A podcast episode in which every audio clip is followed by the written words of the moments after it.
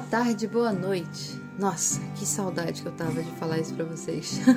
Depois de um enorme ato que durou simplesmente apenas todo o ano de 2021, o podcast Conversas para o Mundo em Espera volta a atacar. E dessa vez eu resolvi criar um bloco, assim, temático. E o bloco temático desses próximos quatro episódios vão ser conversas com artistas visuais brasileiros. No episódio de hoje, eu vou conversar com o Ciro Almeida.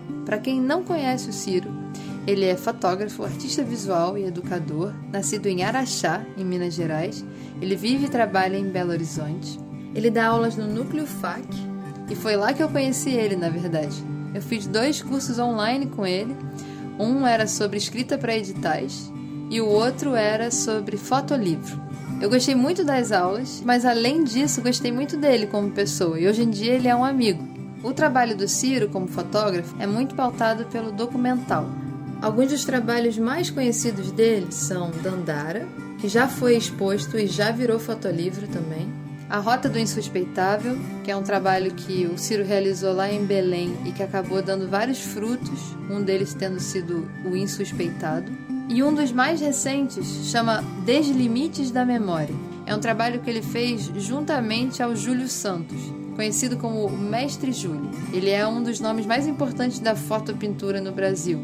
Lembra aqueles quadros que vocês viam quando vocês eram menores, assim, nas casas das pessoas mais velhas? Ou dos seus avós, ou dos seus bisavós, sei lá. Mas aqueles quadros que eram meio coloridos, que parecia uma foto, mas também parecia uma pintura, um desenho. Então, isso daí é a fotopintura. E aí é muito legal porque o Ciro trouxe essa prática que estava em desuso para um contexto contemporâneo.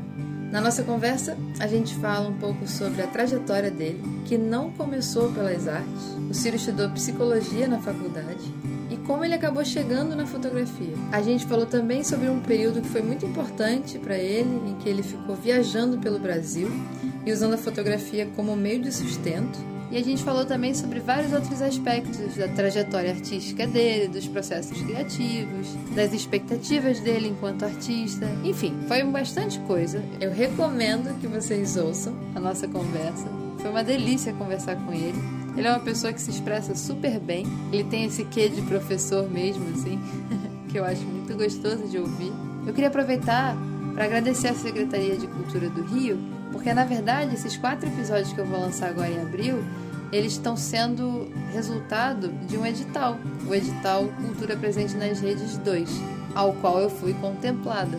Eu aproveito então também para frisar que esse tipo de fomento, esses editais de fomento à cultura são muito importantes, porque motivam a gente não só a criar, como a dar continuidade aos nossos projetos. Eu espero que vocês gostem bastante desse episódio. Se vocês tiverem qualquer comentário, vocês podem mandar mensagem para mim, seja pelo arroba hiperativa no Instagram, seja pelo Interlúdica também pelo Instagram. Se você está chegando nesse podcast aqui de paraquedas e não ouviu nenhum dos outros anteriores, dá uma escutadinha. Tem 31 episódios que eu lancei em 2020, com várias pessoas falando sobre arte, sobre educação, sobre mudança de carreira, sobre viagens, sobre processo criativo, processo artístico, empatia, enfim, só gente boa. Então, com vocês, Ciro Almeida. Então, você se formou em psicologia, né? Isso. E depois fez comunicação, é isso? Não, não. Eu trabalho como, como artista, usando a linguagem da fotografia, mas nunca tive nenhuma formação é, do ponto de vista estrito, né? falando formalmente, no campo das imagens. Posteriormente à graduação em psicologia, quando eu já traba trabalhava como artista, eu fiz mestrado em comunicação. E aí sim foi, posso dizer que foi, foi muito importante para o pensamento mais recente que eu tenho trabalhado, né? Uhum. Qual foi o seu primeiro contato com a fotografia que você, assim, não o primeiro contato banal, mas o primeiro contato que você pensou, hum, quero isso daí para minha vida? Então, eu estava me preparando no final de, da graduação em psicologia em 2009 para ser um acadêmico de, de psicologia. Uhum. Já naquele momento, eu não pretendia ser um profissional do mercado clínico ou do mercado de outros serviços da, da psicologia, mas queria ser um acadêmico, queria ser um doutor em psicologia, um, um professor pesquisador, e foi propriamente com esse campo da vida acadêmica que naquele momento eu entrei em crise.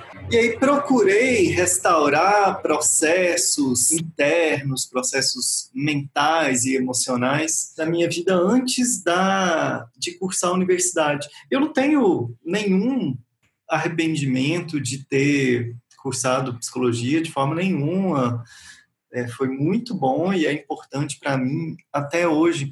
Mas nesse momento de talvez resgatar sentimentos, valores, pretensões que eu tinha antes de cursar a universidade, eu cheguei em duas respostas: arte e estrada, e viagens. E quando eu era adolescente, antes de pensar em fazer psicologia, eu pensei em fazer artes plásticas ou, ou algo ligado ao desenho. Eu gostava muito de desenhar. Mas calhou de nesse nesse final da, da minha trajetória ali de graduação na psicologia, eu, eu tinha um professor de ética e psicanálise, que é o Eduardo Gontijo, que, que é também um fotógrafo. Então eu, eu sempre estava ali convivendo com esse universo da, da fotografia por, por, meio dele, que tinha, né, tinha muitas câmeras, muitas lentes, ampliava fotos é, fine art, vendia né, as fotografias com todo, com todo zelo ali da, da reprodução. E isso é que foi me, vamos dizer assim, enredando para a fotografia. Foi através desse, desse professor, Eduardo Gontijo. Mas você mesmo, do, do, tipo, porque você falou essa coisa, você pensou fazer desenho, belas artes, enfim, artes plásticas, mas o que que veio primeiro? Porque, enfim, a gente vai chegar na parte de que você escolheu também a estrada, né? E que você vendeu fotografias na estrada. Veio primeiro a estrada ou a fotografia? Veio os dois juntos. Foi assim, nesse, nesse momento aí que eu te falei dessa, dessa crise, que eu aprendi a fotografar pela via desse professor Eduardo Gontijo, eu tive uma, já uma, uma, um certo sentimento ali, uma clareza de que eu também não seria um profissional do mercado de prestação de serviços da fotografia. Uhum. É, então, eu nunca tive um cartão escrito Ciro Almeida, fotógrafo, tá aqui. Uhum. É, eu sabia que eu queria fazer a fotografia como uma, uma forma de, de expressão pessoal. Eu não vou dizer que, que naquele momento eu, eu queria fazer arte, porque eu acho que isso demandou outros processos de, de amadurecimento, mas eu queria me expressar pela fotografia. E dentro das amplas possibilidades de se expressar por meio da fotografia, eu, eu queria fazer documentários fotográficos. Eu queria, é, e ainda quero, usar a câmera como um instrumento de mediação entre a minha vida e a vida de pessoas que eu ainda não, não conheço. Né, ou falando do, desse passado, de pessoas que, que, que ainda não estavam ali no, no meu campo de, de contato, de convívio. E o sentimento de, de, de, me colocar na estrada como um, um, viajante livre, alguém que coloca uma mochila nas costas e não tem uma data para voltar, se somou a isso. Uhum. Então eu não, não, não sei o que veio antes. Porque já nesse momento ali, que eu, que eu ainda estava aprendendo a manusear a, a, a câmera, eu já comecei a, a, a, viajar trabalhando com empregos ali nesse comecinho ali de 2010, trabalhei de garçom, depois comecei a fotografar é, pousadas, quartos de, de hotel, né, para para ganhar o dinheiro continuar viajando, isso tudo foi muito rápido, porque não estava me satisfazendo. E eu logo encontrei uma, uma fórmula para poder tornar as viagens autossustentadas, que foi a publicação de um, de um pequeno livreto, um, um livrinho sanfonado que continha oito fotos documentárias, só que ele, formato fechado, ele virava 10 é, por 15 centímetros, um, um formato bastante modesto, pequeno, que dava para colocar uma boa quantidade na mochila e ir para algum lugar que eu sabia que, que com aquelas vendas eu poderia me manter aí por por alguns meses, né? Eu fiquei trabalhando com esse esse livrinho documentário de uma produção minha ali muito inicial numa numa aldeia é, dos Pataxós aqui de Minas Gerais, de, de Carmésia, aldeia Pataxó do Retirinho. Eu trabalhei com, com, com esse material por dois anos e aí depois eu criei um outro formato, que foi o formato de ímãs de geladeira que uhum. tinham, tinham um tamanho de, eu acho que 5 por 7 centímetros. E aí, no, no, período de 2010 a 2016, eu, eu, eu, eu passei por 22 estados dessa maneira, vendendo esses, essas fotografias em, em, em pequeno formato. Uhum. Esse, esse livreto, ele se atualizava? Você mudava as fotos ou era sempre as mesmas oito fotos? Não, eu fiz só, só ele. Eu não me lembro qual, qual foi a tiragem, mas, mas foi um volume alto porque eu fiquei eu fiquei dois anos tendo como fonte de, de, de renda exclusivamente a venda dele, né? E aí eu criei os ímãs, eu acho que eram mais ou menos 20 modelos. Eu não tinha pretensão de, por exemplo, ir para a Ilha Grande e fazer imã fotográfico da Ilha Grande para vender na Ilha Grande. Entendi. Eu criei um conjunto, eu acho que eram de 20, 20 e poucas. Uhum. E aí oferecia aquele, aquele conjunto de possibilidades. E eu percebo que mais do que. Então, às vezes, uma pessoa que estava em Jericoacoara comprava um, imã da, feito na Serra da Canastra, em Minas. Não tinha uhum. essa pretensão de ser uma, um souvenir da, da, da viagem turística. Uhum. Mas eu uhum. percebo que, que tantas vezes as pessoas que, que me apoiaram ali, que compraram, elas compravam também a história que eu estava contando para elas, contavam, compravam, né, pagavam por esse imaginário da estrada, de um, de um fotógrafo é, é, viajante, que encantava, vejo que né, encantava, encanta muita gente esse, esse imaginário. Uhum. É, você diria que esses seis anos foram meio que um laboratório, assim? É, porque eu imagino que você tenha fotografado bastante também, né? Apesar de não necessariamente você ter ficado mudando a, o seu produto final, enfim, que você oferecia, mas eu imagino que você tenha fotografado bastante nesses seis anos. Então, foi um laboratório tanto de relações, né, de encontros, como também da prática fotográfica. Foi um laboratório, sim. Mas por incrível que pareça, né, talvez isso vai te surpreender um pouco, eu não me considero um, um fotógrafo viajante. Não, não, não me surpreende não, tranquilo. Ah, então tá. Porque eu, muitos lugares por onde eu passei, eu não fotografei. Eu viajava, eu também fotografava, eu também vendia fotografia, respirava fotografia, né, o, o dia todo, mas nunca me senti na, impelido, nunca me senti na obrigação de, nossa, eu tenho que fazer registros desse lugar onde eu tô. Nunca tive uma, vamos dizer assim, uma tara muito, uhum. muito grande no ato fotográfico. Uhum. É, eu sempre gostei mais de, de me envolver com certos projetos na fotografia, e, e, pensar a imagem, pensar a imagem fotográfica. Então, eu diria que esse período, sim, foi, foi um laboratório. Nem tanto por ter fotografado muito, mas por duas razões. A primeira é que eu passei a consumir muitos livros de fotografia usando as, as, as grandes livrarias como biblioteca. Legal. É, então eu não tinha eu não tinha dinheiro para para comprar né, esses livros de capa dura, esses livros caríssimos de, de fotografia. Então eu chegava numa cidade, por exemplo, Recife, que tem a, a, lá no Recife Antigo, tem uma livraria cultura imensa, tem com estante de arte, de fotografia imensa. Eu passava horas, passava dias é, é, dentro da livraria usando de biblioteca, né? É, pegava ali uma poltroninha confortável e via, via, via. Então eu eu aprendi muito nisso, de poder está é, tá em muitos lugares e, e, consumindo esses, esses livros de, de, fotografia. E, por outro lado, eu procurei é, pessoalmente muitos fotógrafos que eu conheci trabalho e que, e, que eu, e que eu admirava, então eu conheci eles.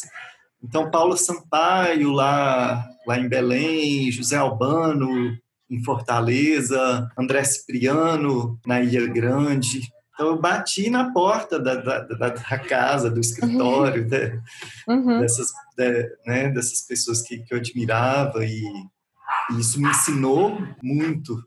Mestre uhum. Júlio, com quem é mestre Júlio Santos lá de Fortaleza, com quem recentemente eu, eu, eu até cheguei a trabalhar junto. Uhum. Então foi um laboratório por essas razões. Sim. Você falou que nesse início a sua pretensão não era necessariamente fazer arte. É, é, foi meio que um processo assim, uma coisa foi puxando a outra, uma curiosidade com o desejo, com a liberdade, com, enfim, várias coisas.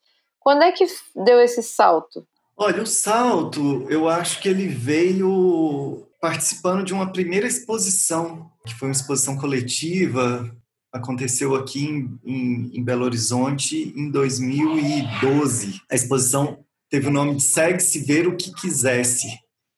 Teve um curador é, que, que vive em Genebra, ele é suíço, é o Jörg Bader, e foi uma, algo muito circunstancial. É claro que eu, que eu almejava isso, eu procurava isso, mas acabou sendo uma circunstância de que o, o, o, o Palácio das Artes, a Fundação Clóvis Salgado, em Belo Horizonte, idealizou uma exposição, não sabia que seria essa exposição com esse título, com, com aqueles artistas. Isso não se sabia, mas almejava-se o desejo de se fazer uma grande exposição coletiva de fotografia em Minas Gerais, de fotógrafos mineiros ou que tinham abordado o território de Minas. E contrataram um fotógrafo, um fotógrafo, não, um curador de fora do Brasil, que não conhecia não tinha ainda o trânsito com, com as pessoas daqui, o que permitiu essa liberdade, uhum. inclusive de, de, de, selecionar uma pessoa como eu, que estava começando, que não tinha uma linha no currículo, é, uhum. de forma artística, né? Assim, no, o currículo que eu tinha era de estudante de, de, de psicologia. E aí foi, né, ele selecionou algumas fotografias que foi uma espécie de prólogo, de prelúdio do que se tornou a série Dandara, que foi um fotodocumentário importante que eu fiz a partir da vivência numa ocupação urbana de Belo Horizonte. Então eu fiz algumas fotografias dos protestos dessa comunidade Dandara e de outras ocupações urbanas em Belo Horizonte. E, e, eu tive assim uma, uma trajetória muito peculiar de que a, a, primeira exposição que eu participei foi no espaço mais consagrado das artes é, em Minas Gerais, que é o Palácio das Artes. E eu falo isso com muita muita segurança de que de que foi uma circunstância, de que não foi exclusivamente mérito meu. Então foi o, eu diria a participação numa numa instituição de arte, é que me abriu para isso, para entender esse sistema, entender os modos de funcionamento desse sistema, as, as fontes de financiamento e de legitimação dentro desse sistema. E aí eu acho que a migração para a arte, profissionalmente falando, ela se deu a partir dessa, dessa, dessa descoberta de que fazer arte é fazer arte dentro de, de um sistema, é, do qual o público, inclusive, é parte também, mas que a arte é, ela, ela não fica na gaveta, ela não fica guardada, ela precisa do espaço do espaço público, né? Uhum. É, quando eu estava num bar com um painel cheio de ímãs de fotografia e circulava né, essas fotografias, eu estava trabalhando como artista também, uhum. evidentemente, assim. É, não tem que estar tá dentro de uma galeria. Só o que eu quero dizer é que eu, é que eu ainda não tinha consciência disso e muito menos tinha pretensão disso. Eu estava ali vivendo no, no, calor dessa descoberta da fotografia, da imagem, e queria me expressar. Isso eu, eu, eu sempre tive certeza. Uhum. Que eu queria me expressar por meio da, da fotografia. Que eu queria conhecer pessoas, conversar com elas, retratá-las como uma consequência desse processo de interação com a mediação da câmera.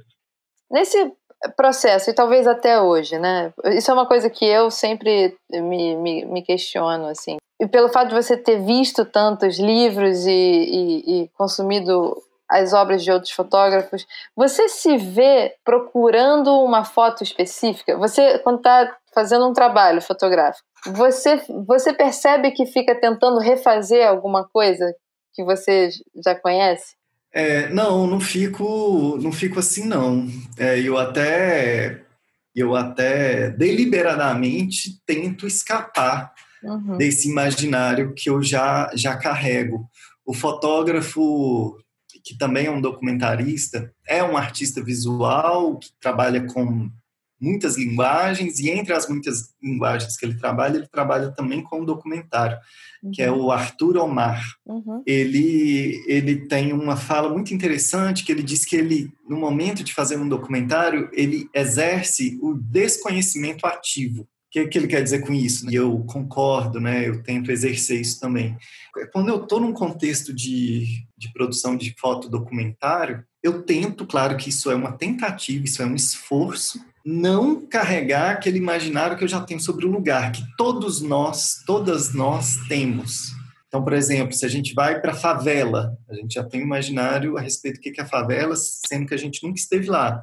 Sim. Se a gente vai para o sertão, se eu digo a palavra sertão, uma pessoa que nunca, que está aqui né, ouvindo esse podcast, uma pessoa que nunca foi no sertão, ela consegue criar imagens mentais do sertão, Amazônia, China, Paris, uhum. Nova York, enfim. Eu acho isso tudo é um tanto perigoso, essas imagens mentais, porque a gente tende a reproduzir o imaginário que já está estabelecido e que muitas vezes se tornam estereotipados. Então, não tento, não tento fazer uma, uma fotografia que já está na minha cabeça, até para que o mundo é, ele me mostre o que, que tem de, de novidade, de que, que eu ainda não conheço.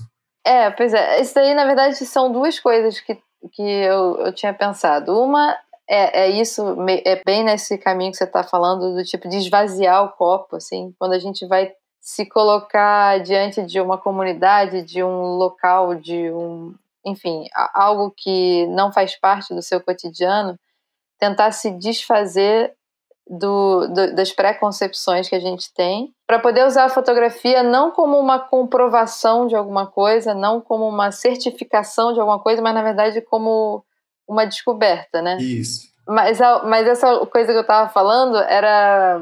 Vou dar um exemplo. Eu, eu, eu fico sempre muito deslumbrada com determinadas imagens que usam os vários planos né? Tipo, tem um, tem um primeiro plano, e aí tem o segundo, aí tem o terceiro, fica assim, ai, que incrível, como é que o, o, o... É, no Brasil ninguém faz isso melhor que a Elza Lima. Ah, sim, não sabia. É, o trabalho dela não tem precedentes, é o... Ele é exemplar nesse quesito que você está falando. E aí, nesse sentido, eu fico, às vezes, quando eu tô fotografando, eu fico procurando essas coisas, sabe? Tipo, e eu fico pensando, será que esses fotógrafos também não ficam procurando essas coisas? é mais no sentido formal, nisso que eu estava te perguntando, era mais a forma, não necessariamente a, o que está na imagem. É, te entendo. Parafraseando também outro artista, que é o Oswaldo Montenegro, ele, numa, numa entrevista que eu vi né, é, dele há poucos anos, ele dizia que ao longo da carreira, da longa carreira dele como músico, né, como artista, ele passou por vários gêneros musicais e que recentemente, ali no momento que ele dava essa entrevista, ele dizia que recentemente ele tinha enveredado de vez pela seresta, uhum. que o tipo de música que ele, que ele iria produzir dali para frente era seresta, porque ele, ele descobriu que a seresta é aquilo que ele é, e que por muitos anos ele trabalhou aquilo que ele gostava. E ele descobriu o seguinte: o que eu gosto não é o que eu sou. Uhum. É, e por que, que eu digo isso? Porque num exemplo que, que, que, você trouxe desses vários planos, e aí eu trouxe o nome da, da Elza Lima, é uma fotografia que eu uma fotógrafa que eu nutro ampla admiração. Eu gosto muito do, do, do, trabalho dela, porém eu tenho uma consciência de que, de que isso que eu gosto não é o que eu sou. E eu acho que muitas vezes, antes da gente ter a, a consciência disso, a gente procura é, replicar. É um exercício artístico. Eu, eu, né, eu, como professor de arte de fotografia, eu tento estimular meus alunos a fazerem isso como exercício, uhum. da gente replicar o que o que uma outra pessoa fez. Né? Eu acho como exercício eu acho muito válido. Uhum. Porém, muitas vezes a gente se perde, se confunde nesse caminho de, de achar que a gente é aquilo que a gente gosta. Como você sabe quando você faz uma fotografia? Porque assim, né, a gente é inundado de imagens, né? Tem imagem em todos os lugares o tempo todo. E eu acho que existe alguma coisa que faz com que uma imagem permaneça.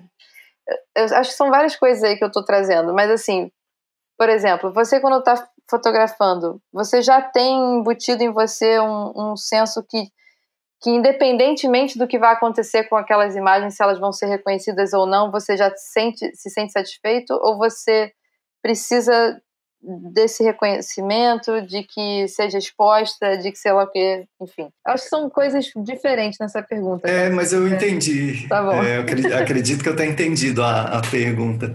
Olha, do, do, meu, da minha experiência particular, né, eu não quero generalizar essa resposta para para outras pessoas, mas da minha experiência particular, eu não consigo, ali, uhum. quando eu estou fotografando, é, saber isso. Quais imagens permanecerão, quais são importantes, quais terão um, um impacto. Eu te garanto que, que eu não sei. Uhum. Que para mim é, é, é, é extremamente necessário esse processo de mostrar exibir publicamente, né, seja publicando um livro, seja fazendo exposição, colocando no site, para eu entender o que que vai se é, adensando nessa permanência. E eu te garanto também o seguinte, que eu não, não teria condições, não teria capacidade de julgar isso no momento que eu estou fotografando, até porque eu mesmo mudo muito uhum. a minha opinião a respeito daquilo que eu fiz. Uhum. Então, hoje eu olho para um, um livro que eu publiquei em 2014, é, Dandara, hoje eu olho fotografias que estão publicadas, que eu selecionei na época para serem publicadas, e hoje, se eu fosse fazer uma segunda edição, eu não publicaria. Por outro lado, eu olho o meu acervo de Dandara e outros acervos, e aí hoje eu penso, nossa, como é que, que, essa, que essa foto não entrou na época Uhum. Assim, não, não tinha um significado para mim que, que, que, tem hoje. E eu acho que isso vai, vai ser um ciclo que, que não vai parar, e até por isso a gente tem que publicar, né? A gente tem que dar um formato final, porque se a gente ficar editando assim até chegar nesse num resultado aí que gente vai nos satisfazer integralmente, a gente não vai parar nunca. Uhum. E antes, né, eu estou dizendo aqui exemplos talvez muito profissionais para quem está nos ouvindo, né, fazer exposição, fazer livro. Mas antes de eu participar desse universo profissionalmente, quando eu comecei a fotografar, minhas primeiras fotografias, eu andava com elas, eu, eu, eu tinha revelado, ampliado, né, elas pequenininhas, é, 10 é por 15, e eu andava com elas em envelopes de carta. E aí eu, qualquer lugar que, assim, se eu conhecia uma pessoa, nesse período aí das viagens pelo Brasil, eu mostrava para elas as fotos nesse envelopinho e sempre pedia para elas, a cada um desses, desses envelopes, para elas olharem e me dizerem qual a foto que elas mais gostaram e qual a foto que cada uma, cada uma das pessoas para quem eu mostrei menos, menos é, gostou, qual a foto que ela menos gostou e por quê.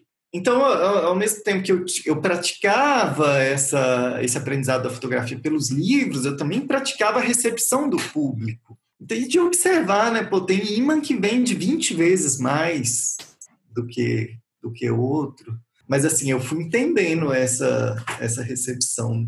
Quando é que você acha que, que acabou? A, a parte de fotografar, não todo o resto do processo de seleção e tal, mas quando é que você chega e fala, pronto, tá bom, já fotografei o suficiente, já tenho? É, no caso da, da, da série Dandara, eu posso, assim, eu só posso responder essa pergunta nas particularidades do, do que eu já fiz. Uhum. No caso da série Dandara, ela finalizou num período que eu, que eu pude é, me dispor a viver na comunidade. Eu não fui efetivamente um morador, porque eu não uhum. tive todo o ônus que um morador de, de ocupação urbana tem né, de, de, de construir a casa, de ter que lidar ali com puxar uma energia, puxar uma água. Então, não tive que lidar com esse ônus, mas eu passei três meses hospedado na casa de famílias que gentilmente me receberam para eu fazer esse trabalho em 2011. Então, o trabalho ele se refere a esse período, período dessa minha vivência ali. Então, de lá para cá, né, nesses quase 10 anos, eu continuo indo a Dandara, mas não levo a câmera. Eu vou para ir visitar meus amigos que moram lá, vou em festa, eu vou, né, por razões assim do, do dos afetos, né? Uhum.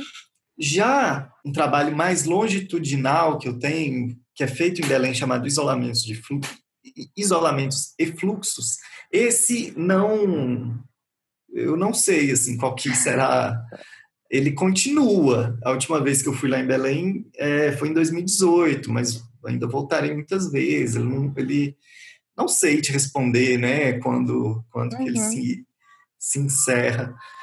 Então, acho que é uma decisão que ela vai mais ali do, da circunstância do que propriamente de uma racionalidade de achar agora eu tenho tudo que eu preciso, né? Parafraseando aqui pela terceira vez um outro artista que é o que é o Eustáquio Neves, ele, ele diz assim: o, o meu trabalho não termina, eu abandono, porque se eu não abandonar, eu vou ficar ali num, num, ele trabalha com experimentação em laboratório, né? Então ele uhum. faz muitas intervenções nos, nos, negativos, muitas montagens, sobreposições. E aí ele disse: se eu não abandonar, se eu não parar, eu vou ficar trabalhando aquilo até chegar no esvaziamento total da fotografia. Sim. Né? e uma outra coisa, eu acho que provavelmente cada processo seu foi de um jeito diferente também. Mas o que, que vem primeiro? as imagens, o encontro ou o conceito, o texto, a ideia? Ó, até hoje, primeiro veio o encontro. É, tem sido assim. Inclusive, eu não me sinto na obrigação de fotografar. Uhum. Então, muitas vezes, o que me interessa mais é o encontro. Hoje vai ser assim, né? A conversa das paráfrases, né? Tô lembrando de é, tô lembrando de um outro fotógrafo que eu admiro muito, que eu já citei o nome dele aqui, que é o André Cipriano. Ele fala: se eu tiver que escolher entre a experiência e a fotografia, eu deixo a fotografia de lado e vou viver a experiência. Em algumas vezes é possível conciliar as duas coisas, a fotografia e a experiência. Então, até hoje, o, o primordial para mim tem sido o encontro, e a partir disso é que vem a, a, as fotografias. Você, você se sente inseguro às vezes, Ciro? eu, tô, eu tô super inseguro agora nessa conversa. Não, mas é, é, porque assim, vou compartilhar uma coisa muito pessoal. Em 2018, no final de 2018, eu fui morar em Portugal para fazer um master em fotografia artística e documental. E aí, os primeiros dois meses que eu estava nesse master, eu não conseguia pensar no em, o que, que, eu ia fazer. Eu, eu queria fazer um trabalho que fosse estudar ou pensar, questionar a masculinidade tóxica. E aí só me vinham ideias clichê, eu só conseguia pensar em coisas que eram muito didáticas, muito ilustrativas. Literais. De... Ou literais, exatamente. Aí eu ficava assim, gente do céu, como é que eu vou fazer isso? E aí, quando eu desisti, quando eu comecei a sair pela rua e fotografar o que me desse na telha, Aí o, o trabalho começou a acontecer. É claro que assim, a ideia estava no fundo da minha mente, né? Então, por um lado, ela foi guiando, assim. Mas foi só no momento em que eu me permiti, quase como se fosse os músculos irem por si só, sabe? E, e, o olhar determinar o que, que eu achava interessante, é que eu comecei a conseguir fazer o trabalho. Mas nesses dois meses que eu não estava conseguindo pensar, foi uma mini depressão, assim, porque eu sentia que eu não tinha validade no mundo. Você já passou por isso? Ou alguma variação disso? Eu acho que eu já entrei, tipo, assim, é, diferentemente do, do que foi o seu processo, mas com outras angústias, né? Eu acho que teve um momento que eu, eu tive uma certa crise diante de tanta referência que eu estudei. Uhum. E aí eu fiquei, isso me deu uma, um certo bloqueio de que assim não, não parecia que nada que eu fizesse seria não que eu tivesse que chegar perto dessas referências que eu estudei, não se trata disso, mas não não conseguiria me satisfazer.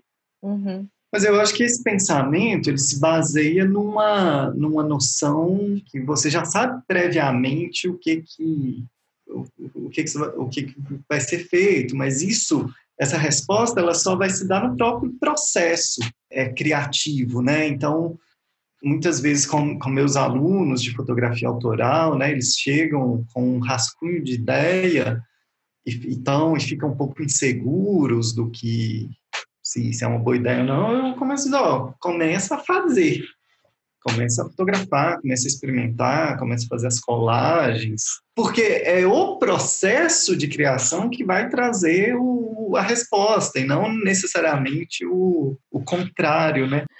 E o que que te, você falou essa coisa de tinha medo de não se sentir satisfeito? O que que te deixa satisfeito no seu processo artístico?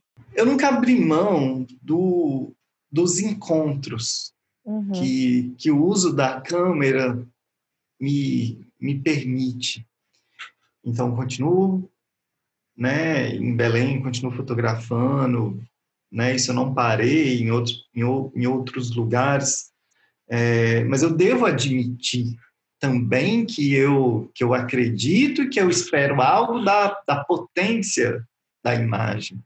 Uhum. É, é, como eu falei, se eu tiver que abrir mão da fotografia para embarcar na experiência, eu vou preferir a experiência.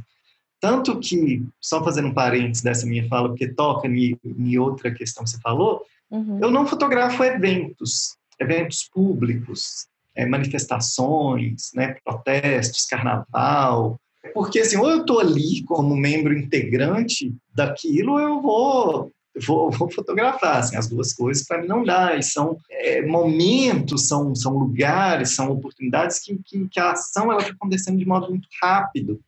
E aí, tendo isso em vista, a ação do fotógrafo tem, tem que ser também muito rápida.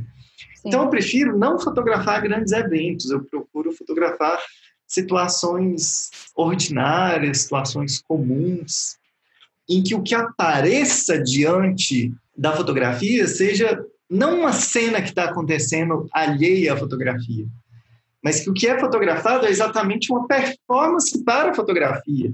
Quando eu digo performance, não estou dizendo uma coisa assim, né, extraordinária também. O que eu estou querendo dizer é simplesmente uma pessoa parar o fluxo de atividades dela uhum. para se colocar numa pose, ou se colocar num gesto, é, ou se colocar num tônus postural em que aquele tônus, aquela presença, aquele, aquele gesto, ele só se dá em função da existência da câmera ali e, e da minha presença como fotógrafo naquele momento. Então, fechando esse parênteses, retomando ali o fluxo do que eu estava tentando expressar antes, eu acredito na, na potência da imagem. Né? Como eu disse, eu vou escolher, antes de mais nada, a experiência, mas se eu vou fazer a, a imagem, eu espero que ela, de alguma maneira, é, é, me provoque e traga um certo tipo de sensação de que aquilo ainda não foi visto. Uhum. É claro que é uma pretensão, se for levada ao pé da letra, o que eu acabei de dizer, é uma pretensão enorme. Então, não se trata de levar ao pé da letra, mas é, antes, no começo, eu olhava para uma fotografia que tinha feito, e eu achava que a boa fotografia era exatamente aquela que já confirmava o que eu esperava antes. Uhum. Então, por isso que eu acho que o processo de edição ele precisa de tempo. Não dá para fotografar e já publicar imediatamente, no meu processo. Claro que outras pessoas vão trabalhar de forma diferente. Mas eu preciso que o tempo vá me dizendo. E às vezes uma, uma, imagem que eu tive um certo estranhamento ali no momento que eu fiz, que eu vi pela primeira vez, que eu não gostei, talvez sejam as mais valiosas. Uhum. Exatamente porque elas, é, elas confrontam o imaginário, o meu próprio imaginário, ao invés de confirmar o imaginário. Uma curiosidade que eu posso contar aqui é que quando eu fiz o, o, essa vivência, esse, esse trabalho fotográfico em, na comunidade Dandara 2011, eu tinha um diário, um diário de campo que eu escrevia de maneira despretensiosa, que eu, que eu não pretendi, não pretendo publicar, eu escrevi aquilo para mim. Uhum. Mas, quando eu fui editar o livro em 2014, três anos depois, fazer a exposição, eu voltei nesse diário para ver se eu achava ali alguma coisa interessante. Eu vi que depois de uma semana que eu estava em Dandara, eu escrevi assim: é, me sinto frustrado, são muitos estímulos visuais e até agora eu não fiz nada de significativo. Então, de, depois de uma semana em Dandara, eu escrevi claramente dessa maneira, né? Me sinto perdido, me sinto frustrado, muitos estímulos visuais e até agora eu não fiz nada de significativo. Para minha surpresa, das 48 fotografias que compõem a narrativa visual do, do livro, da Andara, um terço dessas 48 fotos vem da primeira semana que eu passei ali. Uhum. Num, num, trabalho que durou três meses. Um terço vem da, da, da primeira semana. Em que eu olhava, na época ali, eu olhava para elas e achava que era, que, que era ali um, né, o começo de algo que, que ainda estava por vir, que, que, até agora era só um rascunho ruim do que eu pretendia. Olha que, que interessante. Né? Talvez não saber exatamente o que aquilo vai gerar, né, as consequências e o resultado final, tanto das, das imagens, enfim, mas ter uma noção de, que, de qual é a sua curiosidade ou qual é a sua pergunta. É. E você falou essa coisa do, da, da, da performance, que não é exatamente uma performance, mas eu queria saber: para você é importante que a pessoa que você fotografa goste da foto? Super, super importante. Eu não vou dizer o gostar da foto, uhum. mas eu vou dizer que ela se reconheça. É, eu acho que se ela gosta da foto, se ela se ela não gosta, é, assim, eu não tenho acesso a isso. Então eu, eu olho, eu pergunto, até, até uso a palavra gostar, assim, ah, e aí, gostou, achou bacana, achou massa. Mas o que né, eu estou querendo saber é se, se ela se vê, e eu sempre deixo claro que essa fotografia está sendo feita e que eu posso publicá-la, fazer um livro, fazer exposições, que outras pessoas vão ver essa foto. Uhum. Aí levo também a foto impressa, levo o livro, convido para exposição, faço uhum. tudo isso. É, eu ia perguntar essa questão da, do, do, do trabalho da ética quando a gente está trabalhando com a alteridade, né, com o outro, com a imagem do outro, né? Se, se existe quais seriam esses valores éticos para você quando você está atuando nisso? Não sei se você já respondeu nessa ou se ficou faltando alguma coisa. Eu posso dizer que, que, que é, particularmente, eu, eu criei para mim alguns é, critérios para lidar com isso, que é eu, eu me sinto na obrigação de, de cada fotografia que eu faço, eu, eu, eu, eu imprimir, né, eu tenho a foto em papel e, e fazer o máximo de esforço para encontrar de novo as pessoas que eu fotografei e dar essa fotografia de presente como um gesto simbólico, porque eu poderia mandar pelo WhatsApp. Uhum. Hoje, né, as câmeras né, DSLR têm até Wi-Fi, né, então eu poderia transferir na hora, sim, mas eu acho que tem um gesto simbólico de entregar essa foto em papel. Não acho que isso que eu estou falando agrega valor ao meu trabalho. Não se uhum. trata disso. Para mim é uma, uma obrigação diante da qual eu me coloco. E eu nunca faço, apesar de, de, de, fotografar em espaços de periferia, em espaços com algum grau de, de vulnerabilidade social, eu nunca procuro, no meu trabalho, fazer denúncias sociais. Eu não quero que, que nenhuma pessoa que seja fotografada por mim seja o objeto de uma denúncia. Uhum. Muito pelo contrário, assim. Algumas pessoas acham que na minha série Dandara, por se tratar de uma ocupação, se tratar de um lugar que tem reais privações materiais, que eu estou fazendo uma denúncia, que eu estou denunciando um problema social. Eu diria, seguramente, que não, que as fotografias não são de um problema, mas elas são fotografias da solução de um problema.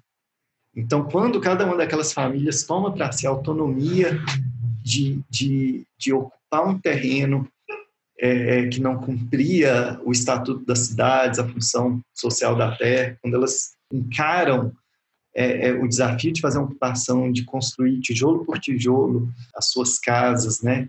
E a partir disso começam a comer melhor, começam a se vestir melhor, começam a, a ter mais momentos, possibilidades de lazer, tudo se torna é, melhor do que a possibilidade de morar de favor na casa de um parente ou de pagar um aluguel exorbitante. Então, tudo isso é a solução de um problema.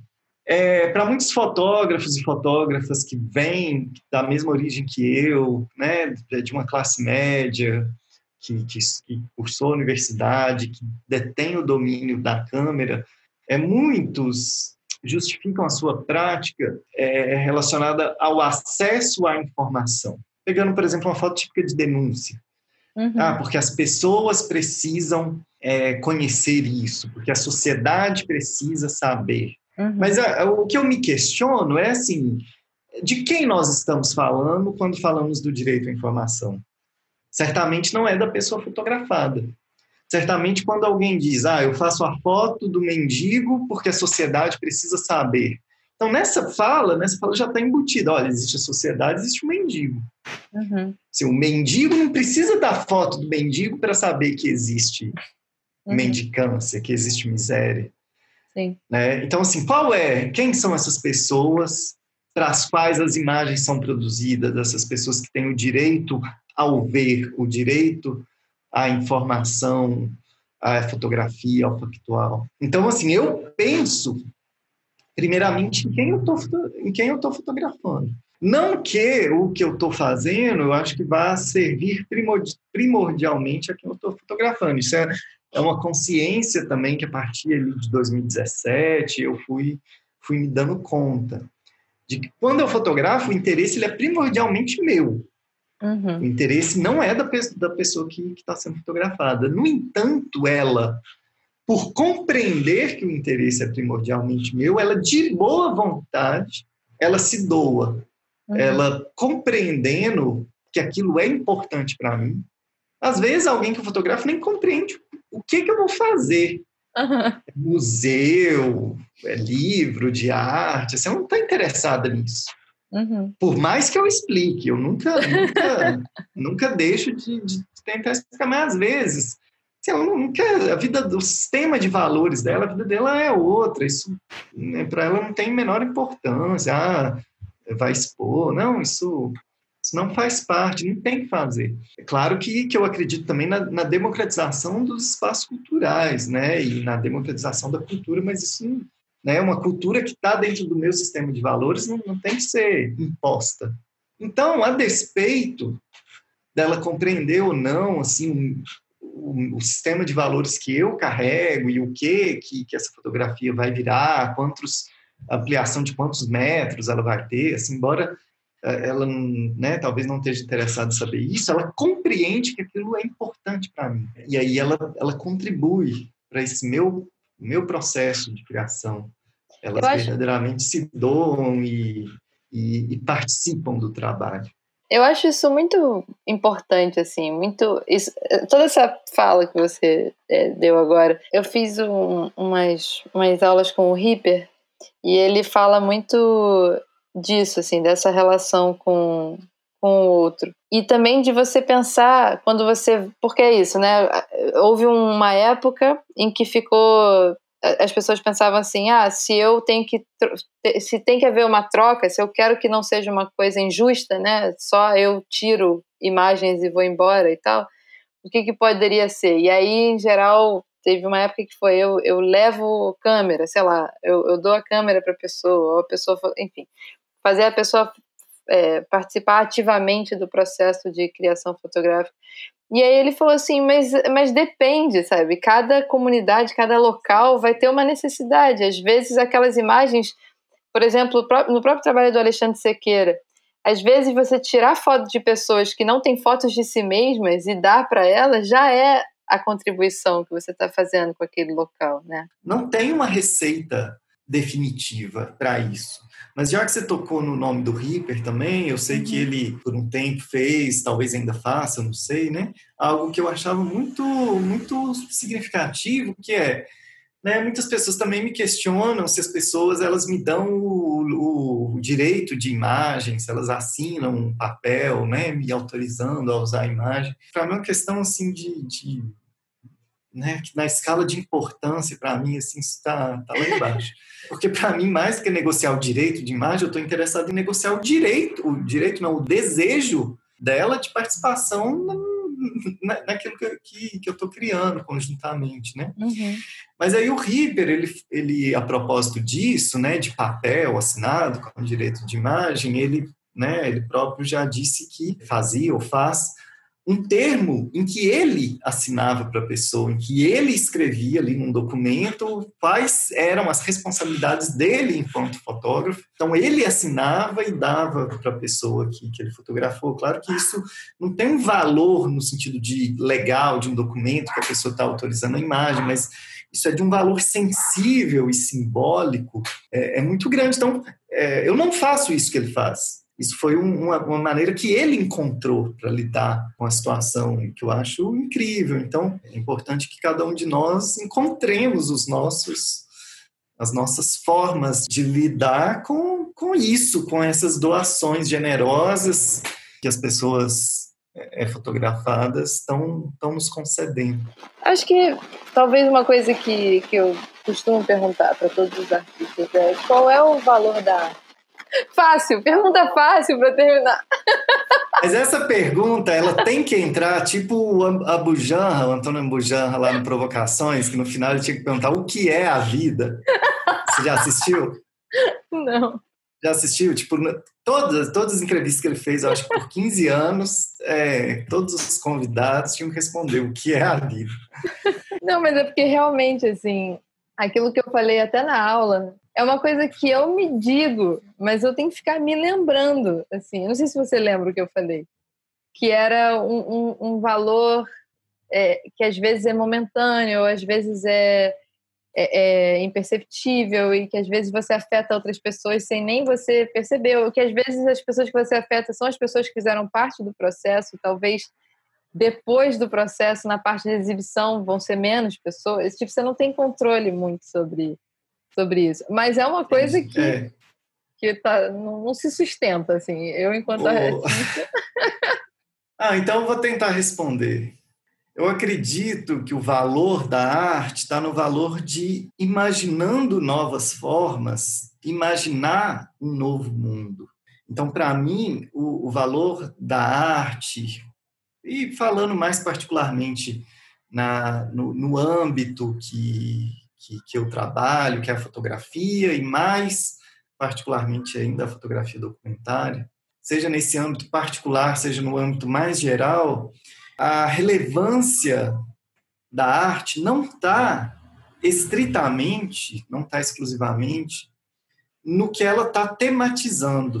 Uhum. Então, não é o fato de eu fotografar espaços de vulnerabilidade é que torna esse trabalho pretensamente relevante. Eu acho que, que o valor pode estar no valor de criar novas formas, como eu disse. Criando novas formas, a gente cria um novo mundo. A gente consegue imaginar que novas formas de vida são possíveis.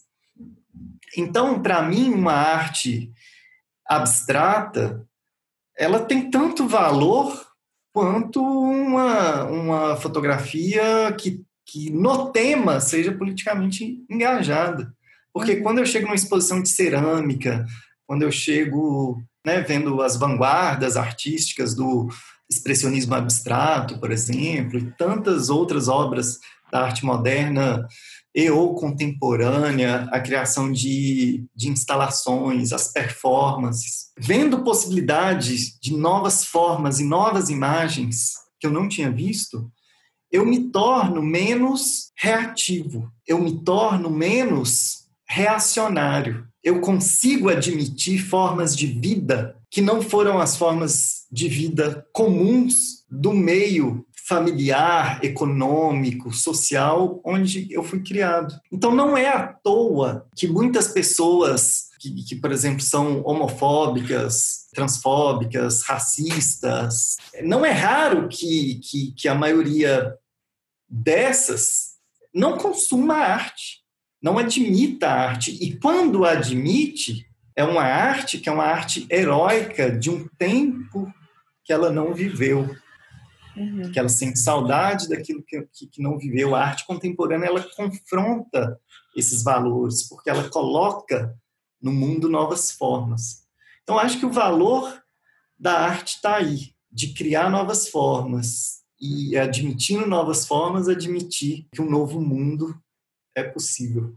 Adorei sua resposta, tá vendo? Maravilhosa! Você, tipo, resumiu várias coisas que eu penso. Sensacional. Então tá, Ciro, obrigada. Ó, oh, Raquel, obrigado aí. Foi, foi um grande prazer para mim participar dessa conversa aí. Tô aberto a quem quiser me procurar e ter novas informações, discutir fotografia e arte. Para mim é, é sempre um prazer.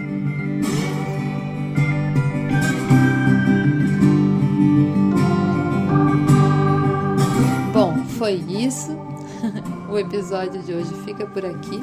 Eu vou deixar o link do site dele na descrição do programa e também de algumas das pessoas que a gente mencionou durante a nossa conversa. Então é isso, gente. Se vocês gostaram desse episódio, se vocês gostam desse podcast e dessa iniciativa, compartilhem, compartilhem com seus familiares, seus amigos, seus colegas de trabalho. Enfim, muito obrigada e até a próxima.